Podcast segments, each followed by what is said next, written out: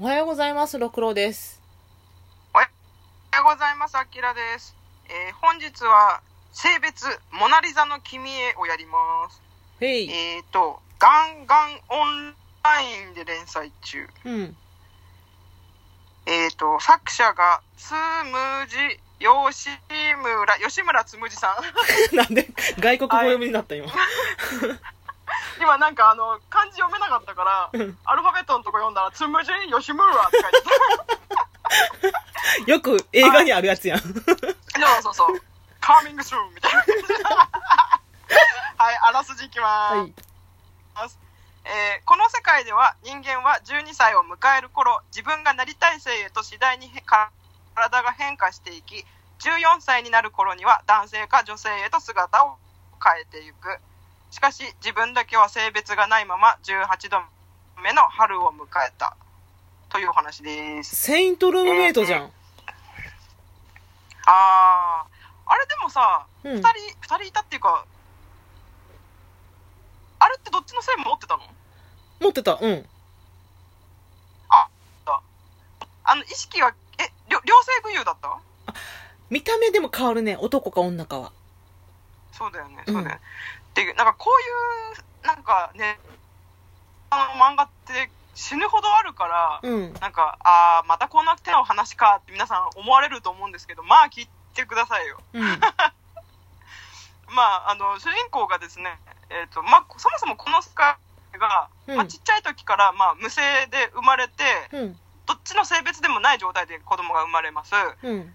で、えっと14歳になる頃には男性か女性へと姿を変えるなもしくは自分で選択ができるうん。で逆に男になりたかったのに女になっちゃったパターンとかももちろんあるへえ。うん。だからちょっとこうかなりあやふやな天秤ではあるんだけどまあどっちかの性に必ず変わる世界で、うん。えー無性別のまま18歳になってしまった主人公のお話でございます。で、これがね、なぜ面白いかっていうとですね、あのーなんか、モナリザの絵ってさ、うん。あれ、モナリザって一応女性っていう話だけど、男性にも男性説があるの知ってる？うんうん。知ってる知ってる。うん。で、なんか、なんだっけ、右側から見ると男性とか、左から見ると女性みたいな感じで、うんうんで、手の大きさとか、そういった体つきとかから、なんか、この絵には両方の性が込められている。で、ダヴィンチはもしかしたら両性具有の美を描きたかったんじゃないかみたいな説があるんだけど、うん。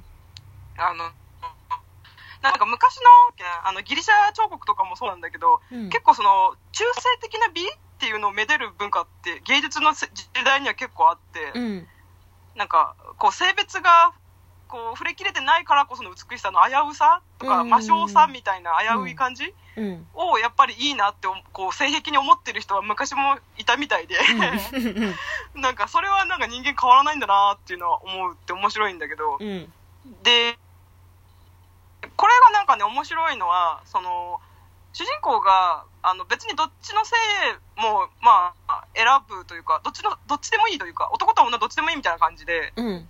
生きてて、うんただ、幼馴染が2人いるんだけど、うん。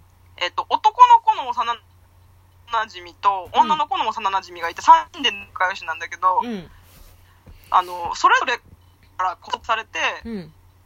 えっと、私があなたを主人公を女にさせる。私があなたを主人公を男にさせるみたいな感じで、うん。あの、告白してくるの。で、それで困っちゃうわけうん。うん。ね。それまで3人で仲良しだったのに、うん。あのーこう、関係性がそこでまず崩れちゃったっていうところ？あうん。あ。それ1話だけ読んだんだよね？あ、本当に、うんあ、そう。うん。で、そこがこう崩れていくんだけど、で、えっとね、私がまずこれ、なんだろう、初め普通にさらさらっと読んでて、うんまあよくある話だわ、みたいな感じで読んでたんだけど、一番刺さった1個目が、うん。あの、この主人公の主治医の先生がいるんだけど、うん。えっ、と、これぐらいの18歳になってまで無性別でいる人間っていうのがすごい珍しいから、こう。うん検診を受けなきゃいけないんだけど、その先生がね、うんちょっとやばいやつでね、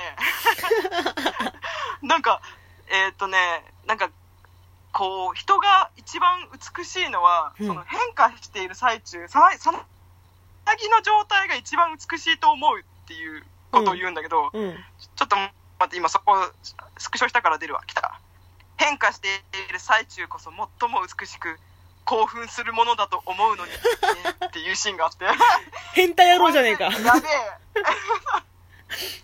こいつやべえこいつやべえこいつやべえっていうのが始まり、うんやばいこの人がきっと最終的に主人公をどうにかする話だと思って、うん。すごい横島な気持ちで読み始めたんだけどうん。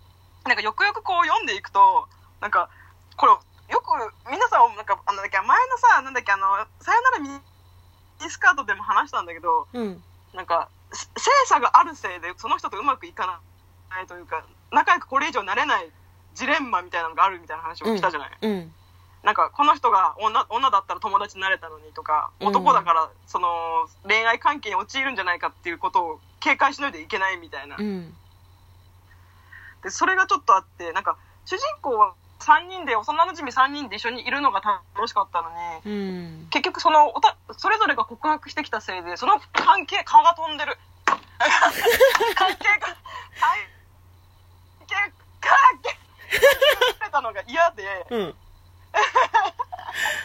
でしかもその自分が無性別だっていうその偏見も見られてる中そのと友達2人は自分を守ってくれてたのにあー、結局、結局その異性として見てんだ性を意識するはずうん。そうそうそうそうあのその人のことが好きだからそのあ付き合いたいとか恋人になりたいっていう欲求が生まれてきたせいでその関係性が崩れ始めていくっていうのが多分主人公が一番そこがショックなところでうーん、なるほど。でうん。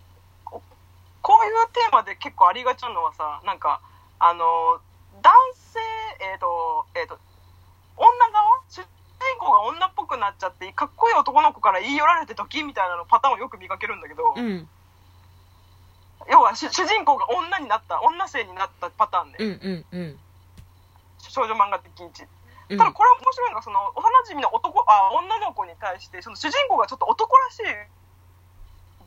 リフとか男らしい行動にこう女の子がドキッとする相手の幼馴染の女の子がドキッとする、うん。で逆にその幼馴染の女の子の下着姿とか見ちゃった時にうん。ちょちょっとこう情情欲が芽生えるあ、マジで？そっち側も描くんや。っていうパターンは珍しいこのパターンちょっと珍しいなと思ってそうやな。いつも絶対大体は女になっちゃうよね。そうそうそうそうなんかドキーみたいな感じになっちゃうから、うんなんか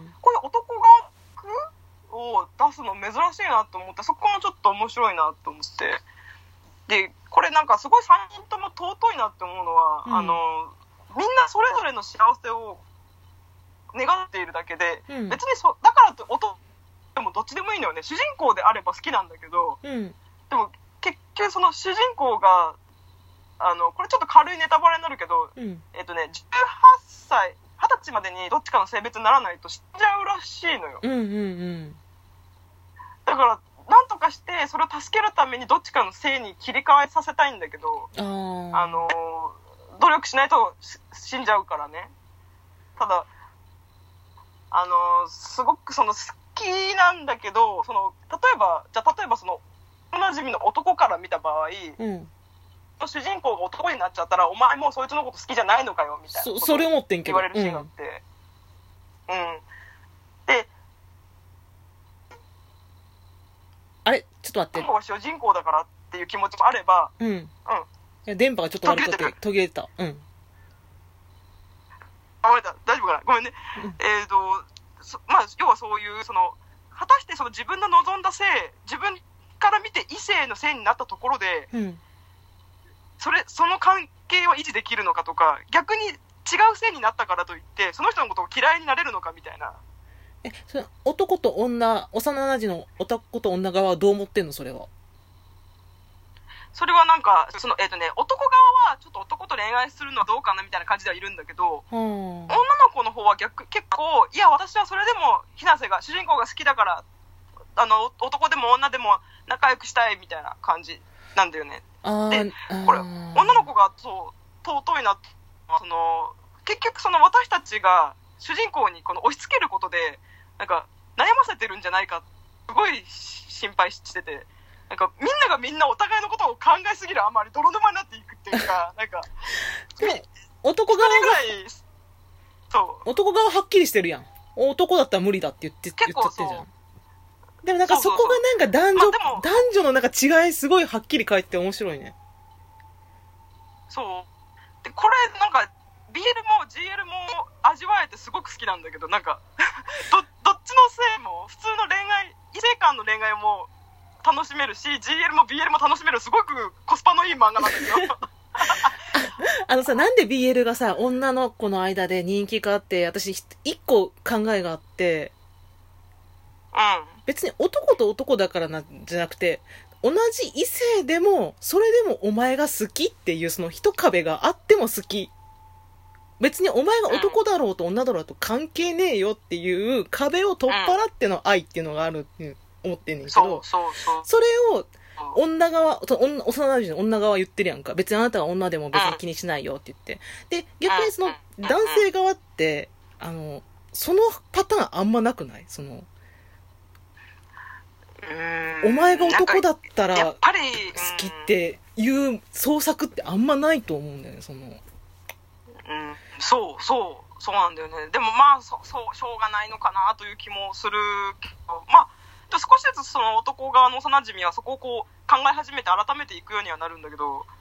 あとちょっとこれ面白いなと思うのはその主人公3人の横にその男の子2人がいて、でうん。この男の子2人は幼馴染なんだけど。もちろんその性別がお互い無性別の時からの幼馴染だから、うん。まさかお互い大きくなって男男に思わなかったおー。うんだから、あー俺は可愛い女の幼馴染がが良かったなって言ってうん。悪い悪いなこんなごつい男になっちまってっていうシーンがあるんだけど、うん。これはこれは燃えると思ってえ、そっち、そっちがいいね。あ、あと4秒やで。えそうそうそう